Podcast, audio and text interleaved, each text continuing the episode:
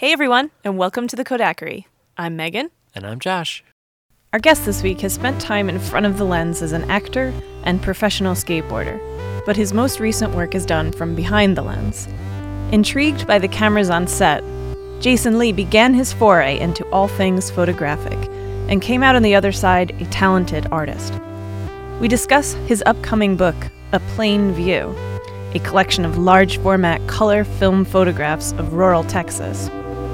A selection of his work from A Plain View will be shown at an exhibition in Texas from June second through June eighteenth. But in the fall, you'll be able to get a copy of the book yourself and see just how beautiful and honest Jason's work is.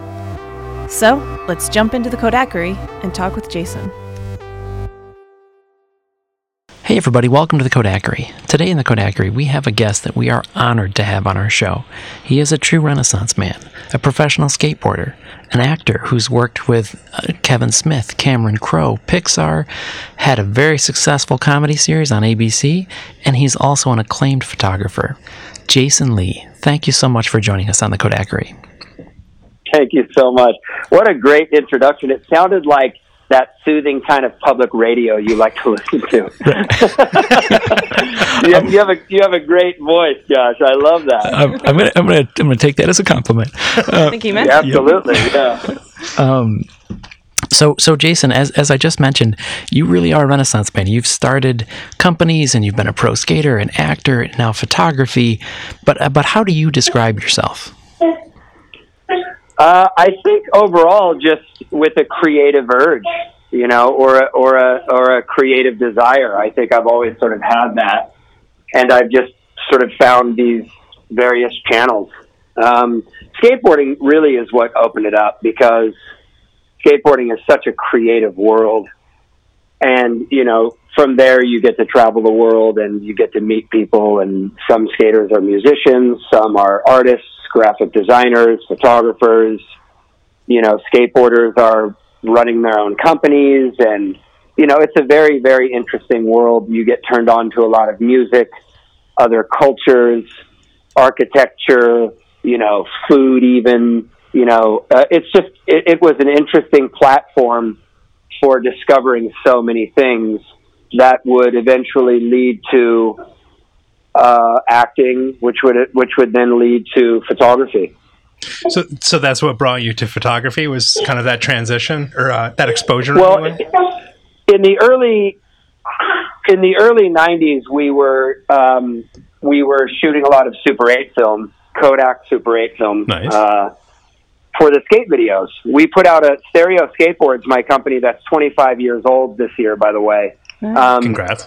We put out a video called A Visual Sound in nineteen ninety-four, and we used a lot of Super eight film, a lot of jazz music. We incorporated a lot of uh, still photography, and it was kind of a, an experimental skate video for its day.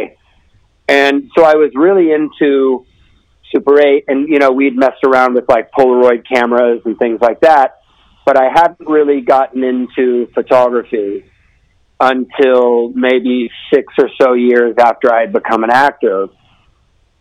And that was essentially from just one day on a set, kind of, you know, stupidly noticing the cameras for the first time. Uh, and, no, you know, no. kind of going, wait, what, what is all of this stuff? And, you know, because when you're acting, you're focused on you. The crew is the crew, and you're kind of just doing your thing. Sure. And one day I just kind of thought, wow, maybe I should know about this stuff, even even as an actor, focal lengths and, you know, light meters and all of these things. And, you know, so I just dove into it hard and fast. Very cool. And that was probably two thousand one. And I bought a Bolex Super sixteen millimeter camera, and I started shooting a bunch with that. With, with that, I got a, a Mamiya R Z sixty-seven, a Leica M six. I started doing tests, lighting tests, filters, pushing, pulling. You know, I was super, super hungry for it. And um, and that, so it all kind of started then. Was the film set yeah. a place where you learned? Remember, were you like cinematographers and different people you're working with being like, let me show you a little something here? Or was it just oh, yeah. inspiration? No, it was me. It was me on that particular set. every single day asking questions, almost like I was being schooled. So I'd, you know, I'd be in a scene and we'd cut, and then I'd immediately go right back to asking the camera operator questions. And I started look, I started looking at grayscales. I started learning about uh, a- exposure density and eighteen percent gray and H M I lights, tungsten lights, blue gels, orange gels, color temperature. I bought a color temperature meter. Nice. Um, and so I just super nerded out about it, as I tend to do when I get into something, whether it be skateboarding. Acting, not so much, because acting was always kind of, I knew it was kind of entertainment. And, you know, I knew that that's what it would be for me. I was always kind of hungry to find and maintain individual creative endeavors like skateboarding, whereas acting is more of a sort of group activity, if you will. Right. And so when I found photography, ah, this is my next skateboarding, so to speak. This is my next individual creative endeavor where I answer to no one. It's whatever style I want it to be, and so on and so forth. Whereas acting, you know, you're a piece of a much bigger pie. And, it, you know, unless you are on a level of, let's say, a Daniel Day-Lewis or a Cate Blanchett, you know, it's it's not very easy to sort of, I mean, Daniel Day-Lewis is, uh, in the truest sense of the word, an artist as an actor, but that's very, very, very rare. Yeah. Especially by today's Hollywood standards, where everything is big popcorn movies and franchises and all this stuff. So I never took the acting thing so seriously. Creatively, where those sort of juices were flowing and where, where my focus was, was photography. Cool. So how do you choose what subject matter you're going to shoot? I know for the, the book that you have coming out soon, you shot in like West Texas. What drew you all there? Over Texas? Yeah. Oh, okay. Uh, Texas. Yeah. Um, well, cause it's different. The landscape varies, um, which is, I find interesting.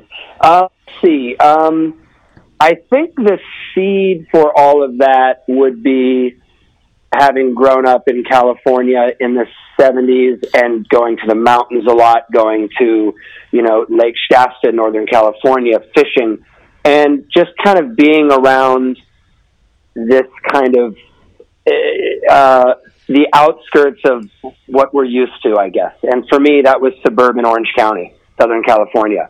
And so I have a fondness for, you know, stopping off at the old service station in the back of the station wagon and getting candy and filling up before going camping and fishing for brown trout, staying in a rickety old cabin somewhere in some small mountain town. Or wh- I just have fond memories of this kind of experience. So I think on a very basic, basic level, when I see anything environmentally that reminds me of that era, I, I get a certain feeling, right? So... And I also like odd things, you know, uh, in that, that, that you see, uh, uh, you know, along the byways of California, and the contrast between old and new, man versus nature, this whole kind of new topographics thing. I've done a lot of New Mexico, Colorado, Arizona, California, mostly black and white over the last decade. Being that I live in Texas now, I thought, well, let's add Texas to this sort of ongoing kind of backroads exploration of this part of America that I've been interested in, you know, for the last eleven years.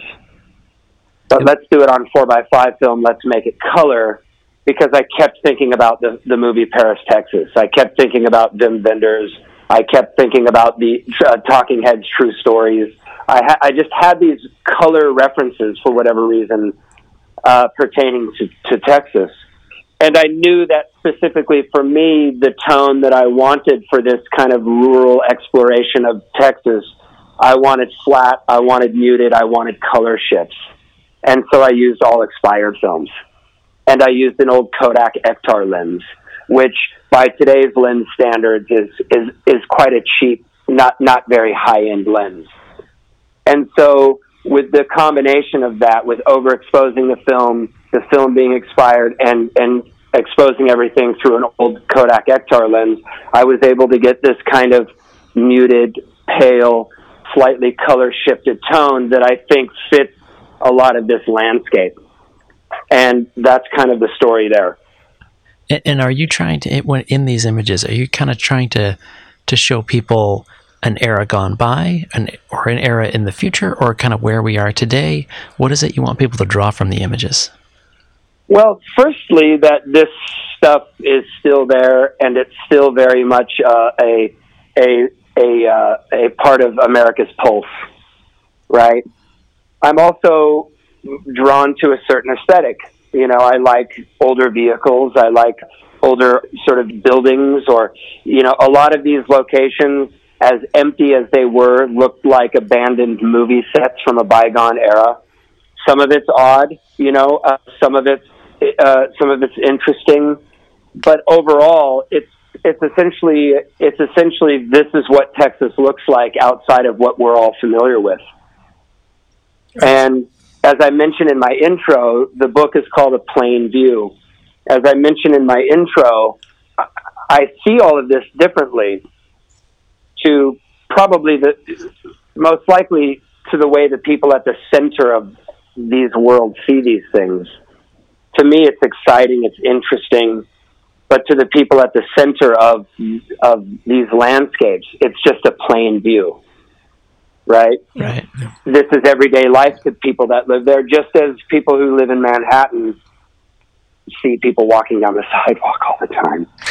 Right. But I, I, do you see what I'm saying? Yeah, yeah. But I, as an outsider, I'm rolling into these little towns, and I'm seeing emptiness, abandonment, and an old white truck parked in an alleyway, just kind of sitting there. To me, it looks, it almost looks like a scene from a film. Yeah. And I'm trying to make it sort of in a way look like a film still from some movie we've never seen, but that feels familiar to us. Right. So I'm trying to kind of tell a story with these little moments. And there's also, I think, a color palette that's appealing.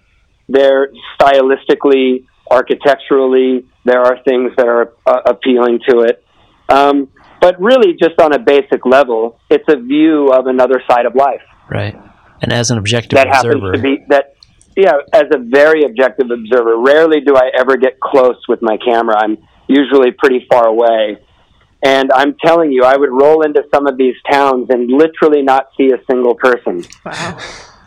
Yet the yeah. buildings are somehow preserved, and the street lights are working, and they're kind of swaying in the breeze because they're on cable versus posts. Yeah. Right, right. And driving literally in the North Plains of Texas where there's nothing there, and then you roll up to a corner between, you know, at an intersection where two farm roads meet, and on one of the corners there's an old house sitting there with a an old American car just sitting on the grass, like it's literally not been touched since the nineteen fifties or sixties. There's no tagging. Nobody's ever thought to take the car. Yeah. Somehow people cut the grass still, and they weed they weed whack around the car because the car's not totally overgrown. Yet it just sits there. It's almost like so much of this stuff, it's almost like it's conscious installations. Yeah, right. Like somebody went out there and said, let's put a car here, let's put a dilapidated house right here, the sun will hit it from here. It almost, so much of this stuff almost looks and feels like production design. Yeah. Right. Very odd. You, I, the cinematic qualities uh, of your shots, it, it's exactly like you said. Um, I, I was making the comment earlier that uh, you've started doing this on Instagram a little bit, where you'll start close in on a print and actually start pulling yeah. back with the detail. And, and for a split second, my mind is sitting there saying, oh, yeah, he's outside. He's sitting on the railroad tracks, you know, and, and, and no, yeah, yeah, just, yeah. you pull back from this cinematic view of it. It literally is like perfect, but it's not, but it yeah. is. It's totally yeah. wild. And I know large format cameras tend to, um, I mean, that's, that's the quality level that you get out of a large format print. Um, it's totally sure. evident in your work. Is, is, is that what led you to large format, or is, can you describe kind of how you got into that? Large format starts for me going back to eight by ten. Um, as I mentioned, I had gotten that R Z sixty-seven at the very beginning, and a lot of what I was shooting was Polaroid pack film with the Polaroid back. And I loved the film, the, the, the Polaroid six six four, the one hundred speed black and white. It was kind of charcoal-like. It was smooth, the grays. I thought, wow, this film is unbelievable.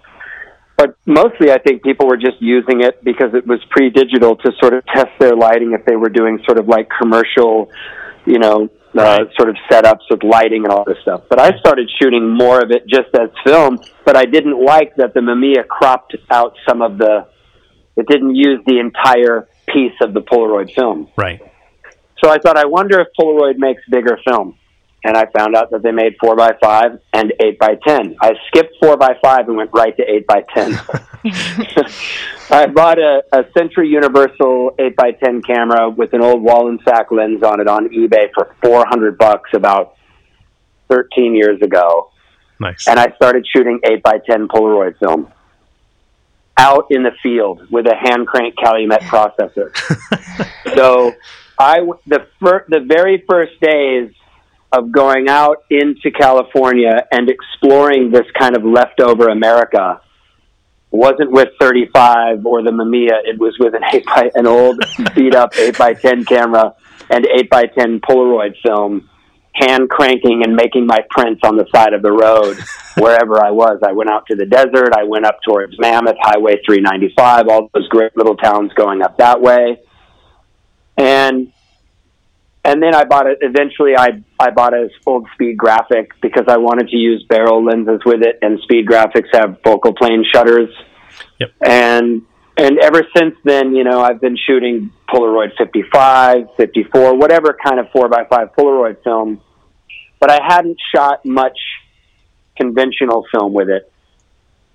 And I thought, oh, maybe this would be a good opportunity to use the Speed Graphic with conventional films. And so I, I did that for this series, and, and in twenty-five days of driving around Texas, I made two hundred ninety-seven exposures. Ooh, awesome. Wow. Um, my lab my, my lab fee was not cheap, let me tell you, for all the scanning and processing. Oh, my gosh. Doing it for the love of film, though. It's good. Yep. Yeah, that's right. Was there a learning curve to figuring out how to use those older cameras? I mean, I know you... Uh, You nerded out pretty hard, but I don't know how if you went to those cameras. Yeah, I mean, yeah, there's the learning curve of like bellows extension and, you know, th- things like that. And then also getting used to the image is upside down and reversed in the ground glass. Yeah, and then realizing, oh, I should probably get a loop so I can better focus against the ground glass and have some magnification there. And stuff, you know, the front rise and all that stuff. I'm not really one for sort of like tweaking the focus and using movements on view cameras. But the front the front rise definitely helps a lot, as opposed to tilting the camera up, which just can distort the image. Right. You just rise, you just raise the front uh, element there. But yeah, that it, you know, just when when you're when you're when you're into stuff, you, you kind of you're kind of nerdy about it, I guess. You you you kind of just you learn, I guess. I recently saw a post you put up on Instagram where you were talking about how your son has started black and white photography and skateboarding. How important mm-hmm. do you think it is to pass along some of these skills?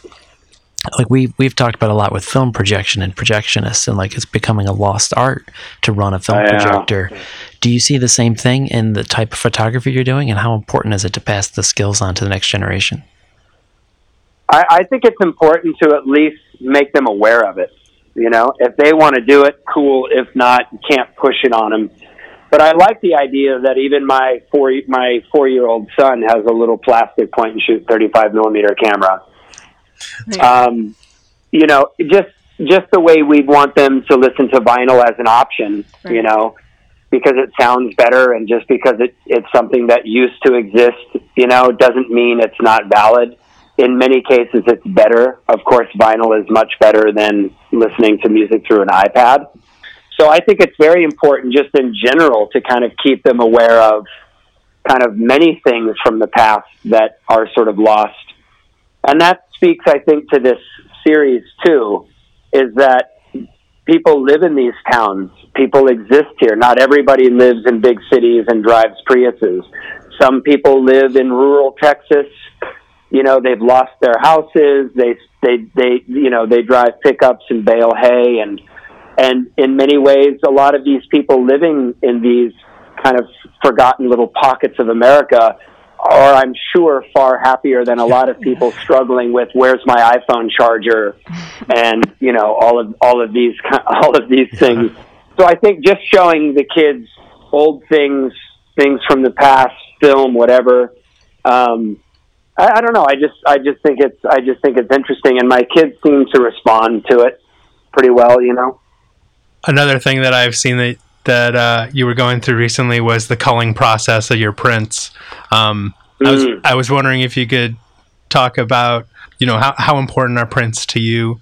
Because you, you, you clearly make a lot of them, you know, you have the gallery showings, you're making these prints. Uh, what, what what do they mean to you? Uh, basically just bigger versions for viewing, essentially. And the fi- doing all the little five by seven prints helps with editing because you can lay them all out on the floor. Yeah. And shuffle them around, scratch them, it doesn't matter. They're just little editing sample prints. But I was able to pick out the ones that I wanted for the exhibition, and I pair prints up, I create grids with sort of similar prints, I create little themes sort of within grids and and all this stuff. And so having the having the five by seven sample prints really helps that. But yeah, I um for cost reasons, for efficiency reasons, for for hands-on super supervision reasons, I opted to make pigment prints from the scans, and to my total surprise, the, the quality is phenomenal. Eventually, I might do small, limited runs of C prints and things like that as sort of special re- releases. But in terms of the the images looking exactly as I want them to look, I was able to accomplish that with the pigment prints, and so I'm really happy with those, and uh, I'm able to totally oversee that because I do it all myself. Okay. Nice. And sort of quality control it. Yeah. So, so Jason, to switch gears for just a moment, you went back uh, a few minutes ago. You mentioned Film Photographic, which is yeah. a uh, film community that you're a co-curator of, and mm. I believe helped start. Tell us a little mm. bit about how important social media is to. to reach a community and and and, and uh, develop a community? Uh, well, I'll go back a little bit and say that I was an Instagram holdout for a long time because I didn't really know what it was, and and the last thing I would have thought was that there were people posting film photographs in digitized cell phone form on Instagram. But but lo lo and behold, I out of curiosity I realized that people were. I, I, I think I searched the thirty-five millimeter hashtag and discovered that there were millions of posts, and I couldn't believe it. Yeah. Uh, I thought, oh, wow, it's, Instagram isn't just pictures of people's cats and their food. I guess I guess, I guess there's more to it. Something Though there's to this. plenty and, of that. There's yeah. yeah. So, and Film Photographic was an idea that I had had before even starting it on Instagram, and it's the website is still in the works. It's such a massive undertaking. It's been kind of years in the works, but basically my idea was to create a film hub on the internet where people could buy and sell uh, film, gear, trade, message boards, how-to videos, a multitude of galleries, basically a place for people to go and communicate with one another, learn some things, check out videos of interviews with photographers, live streaming, whatever the case may be, just a kind of film community website. But in the meantime, I thought, well, I'll just start it on Instagram and, and at least kind of, you know, go, get started from there. And then that allowed me to meet a ton of people via my iPhone, which is such a strange concept. But um, I, I've met so many people. And then we started hashtag photo mail drop. And then we started getting photographers sending prints to one another, and that became another way to connect the, the film community. And we started having guest curators, and now we're almost at one hundred thousand followers. And I think there's close to four hundred fifty thousand hashtag film photographic posts now. Fantastic. Um, so needless to say, that's incredibly encouraging. And hopefully one day sooner than later, we actually get the website up and running again.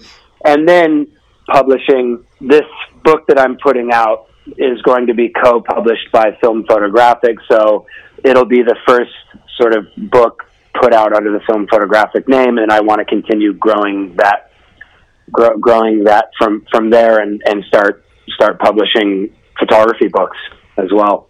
It, awesome. It's a story that we've heard doing these interviews for the Kodakery quite a few times now, is how digital tools are supporting analog, and so Instagram yeah. supporting film, and almost spreading what film can do is something that we keep seeing mm-hmm. almost as a repeating uh, kind of thing that's happening, and maybe it's helping in a weird, weird way bring analog back a little bit. Mm-hmm.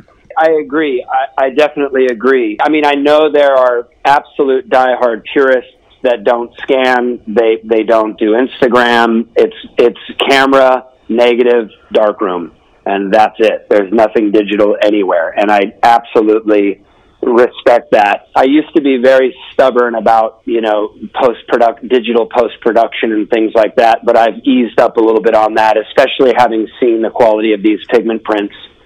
And then basically concluding that as long as my base is film and the grain is transferred and it's palpable, it's registerable, it's that tangibility and warmth and that separation between subject and viewer that film creates that digital just cannot. As long as that's there, I'm okay to take, for now anyway. Like I said, I haven't done a lot of research in terms of alternative printing processes for slide films, but for now I'm okay with my black and white slides being pigment uh, pigment printed, because what's being printed and what's being shown is is is film. Um, I, I, I'm okay with that. I mean, if you watch any good movie, No Country for Old Men, shot on film, it went through a massive digital process. Yep. Yep. And then it it used to go back to film, or maybe it still did at that time. Now it goes film, digital, digital projection, right?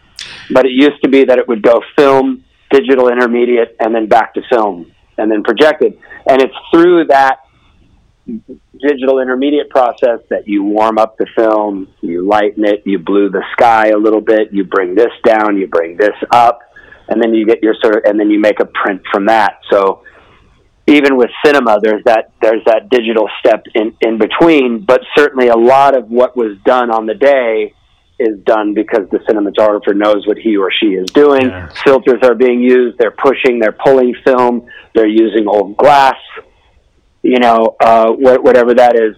And when you see No Country for Old Men, you would have to be a fool to think that it didn't look like film, because no matter what it went through digitally, its base is film. Yeah.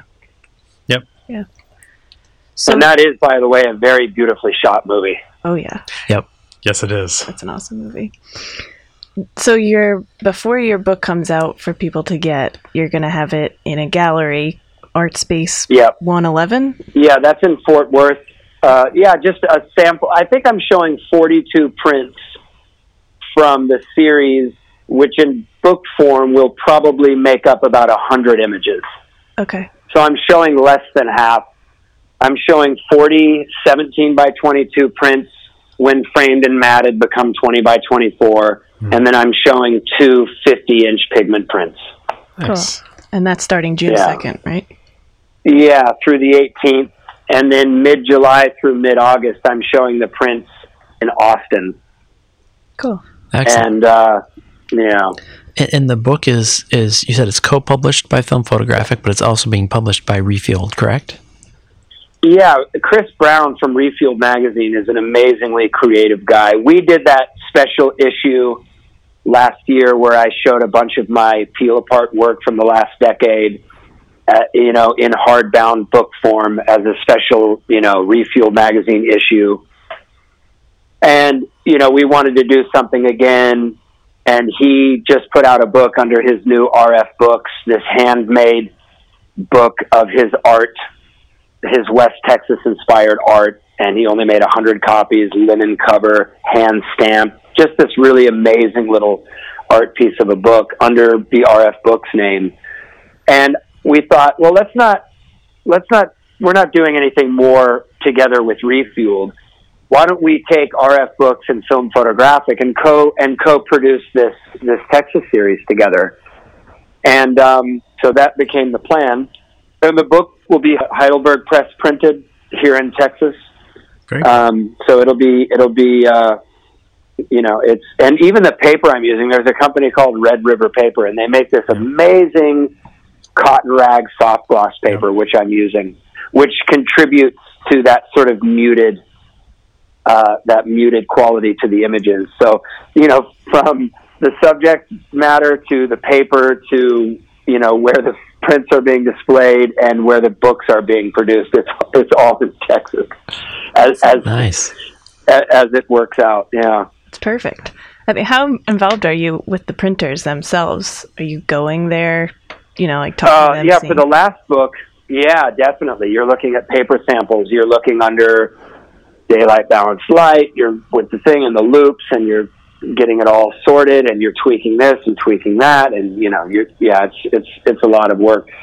And those old Heidelberg presses are are pretty pretty impressive. They look like giant antique submarines or something. I don't know if you've ever seen a Heidelberg press, yeah. yeah. but they're they're really they're really really impressive.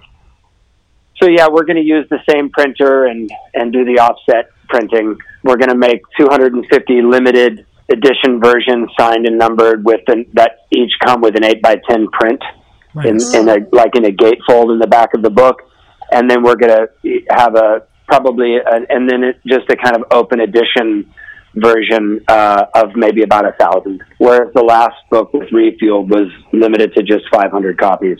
So this will be a little bit more conventional book release. Is the print in the uh, limited edition all going to be the same, or are they going to be different? I will mix it up. Ooh. Very cool. Nice. And, and yeah. when will this be available for people? And the wider release. I've been so swamped with the, you know, the exhibitions and stuff like that. Realistically, when we sit down and start editing the book, get paper samples, have a multitude of meetings with the printer, you know, it's probably not going to be until late fall that the book will be, you know, ready to, to, to go.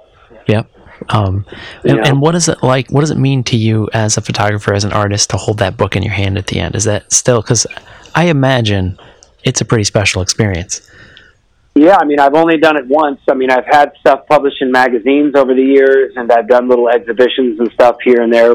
You know, I've been a part of little group shows and stuff here and there, but um, it certainly feels good, especially when it's hardbound. You know, there's something about holding a, a hardbound uh, book. It definitely feels uh, great. I mean, it's um, it's sort of having proof that you were there, right. that you were in these locations exposing film, and and you're you're contributing that book as one tiny sliver in this massive kind of landscape of books and stories that people have told with cameras. And that's kind of how I look at it. Photography is a massive library, and everybody has a little sort of, you know, a little sliver uh, of it, and we get to see so many different perspectives and and views of sometimes very similar subjects, or and it's just kind of nice to ha- to to try to contribute something to that big library of, of photography. Nice. Well, well, Jason, it's been such an honor to talk with you. I just want to wrap up with one final question, and and oh, sure. A- as I as I look through the work that you've done, your photography, the skateboarding, the acting, and even the people you've collaborated with, the Kevin Smith, Cameron Crowe, and, and Pixar. Uh-huh. It's all, it's all, one of the, the kind of common threads I see is this, this sort of like you, you're following your own voice, and you're being very authentic to who you are as a creative person. And, and for people out there right now who are starting their career, they're looking forward, how important is it for, for a new creative person to find their own way? Like I noticed earlier, you said, I, I don't want anyone I have to answer to. How has that impacted yeah. who you've become as an artist today? Oh, man. Uh, that's a really good question. uh, well, I mean, the, the basic starting answer to that would be, if you're into something, you do it, and that's it. No matter what it takes, you just do it. Sometimes it takes work. There's trial and error. Oftentimes you look back and go, what was I thinking? Uh, you know, there's going to be a lot of that, you know. Uh, skateboarding was something that was immensely important to me. I thought about it even in my sleep.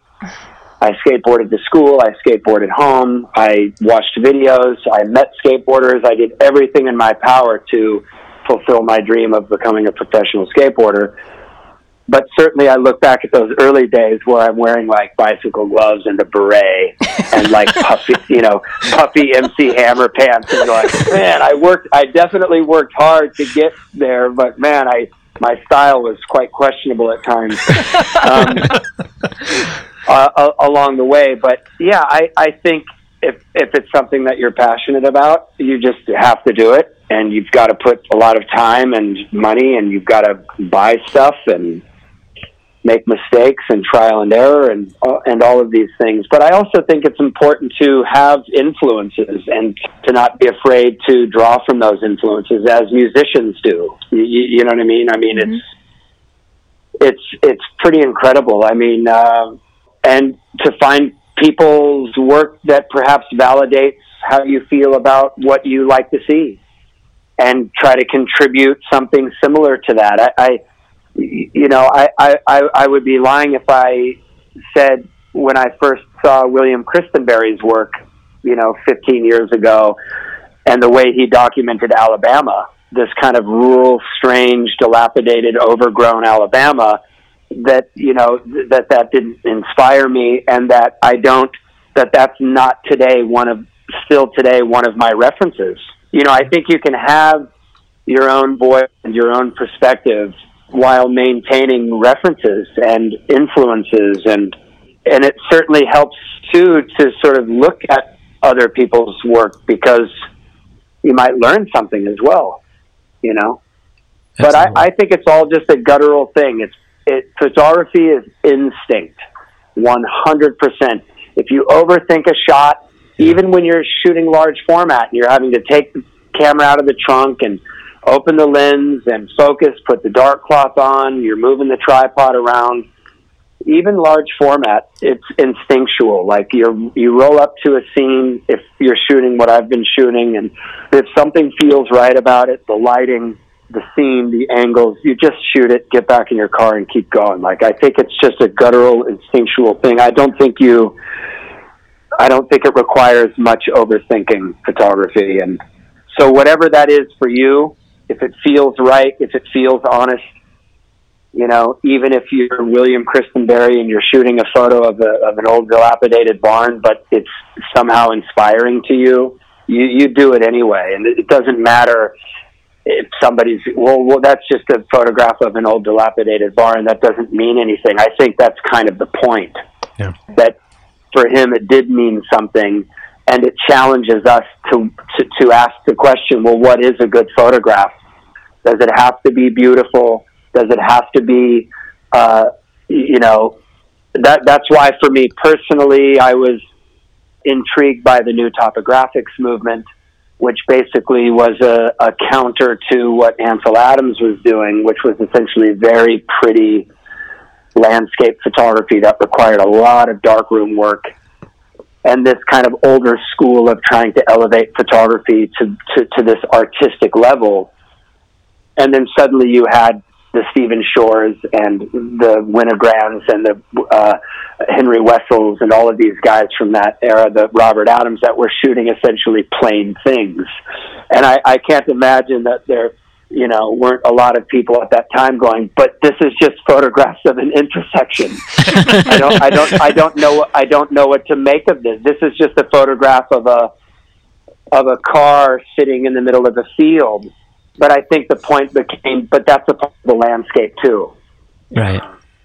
And, you know, and it sort of challenged the thinking of, well, what is a good photograph? And does photography have to be, uh, does it have to be uh, beautiful, and what is beautiful? Right. So I take pride in kind of just documenting what I see, and hopefully the viewer can see a story there or appreciate an aspect of this particular landscape that they may otherwise just kind of pass on a day-to-day basis. It, maybe it reminds them of their childhood, or it, they draw some cinematic reference from it. There's some kind of thing that happens when you look at a photograph, and it becomes that much more interesting when that thing gets triggered and they're looking at something decidedly plain Mm-hmm. Right? Because even a plain view of plain things can still trigger something in some way. I like that in my own way. I'm I'm trying to contribute to that dialogue of, does it have to be this magical, beautiful, awe-inspiring image to, to be to be considered photography? My answer is I don't think it does. So, but that took a lot of years of sort of formulating that perspective. And now that I have it, I kind of stick to it. And right or wrong, it feels honest to me. And so that would be my advice, whatever it is for whomever. If it feels right, you just go with it, no matter what. Fantastic. That's a great advice. Yeah. And Jason, thank you so much for joining us. Yes, absolutely. I can't thank you guys enough for the support and for posting one of the photos, and uh, certainly means a lot to get support from you guys. I went through a lot of your crusty old expired film to get these shots. um, and we know where uh, you can I, get I some will, new stuff. I, I, I implore you to go to the heads of this empire that is Kodak and see if you can't get Kodak to make ready-load film again. I cannot tell you how easy it is to have your gear in the ba- in the trunk of your car, and you're driving around, and you're you know, and to to use the the packets and to just write on the packets the number of the exposure that and put it back in the box. It's just so convenient and just awesome. And uh, you know, I bought all the packets on eBay. I know. You know, and I was just how I'd wake up at two in the morning. Is there any more ready load on eBay? Because I'm going back on the road. Is there any more? And I'm buying everything. I'm buying Exaclone from ninety-two. I'm buying E one hundred V S. I'm buying Pro one hundred, yeah. Portra, Verica. The Vericolor was cut sheet film. Yeah. And so that I preloaded into forty into twenty double-sided holders in a changing bag in my office here, and just put those in a box and went out and, you know. But had I not had the ready load, you know, it, it would have been a lot of like changing films. Uh, you know, I mean, I don't know. It just it yeah. it's just so awesome to have the the, the ready load. So that that would be that would be my little pitch, is to perhaps uh, we will carry you, your message if if you can't get to we'll ask around. It's going again. Okay. Yeah. um, Fantastic. Uh, all right. Thank you guys. Bye. Talk to you later. Have, Thanks. Have a great week, guys. Thank Bye. you. Yeah. You too. It is a great satisfaction to be able to speak to you through the medium of this wonderful invention.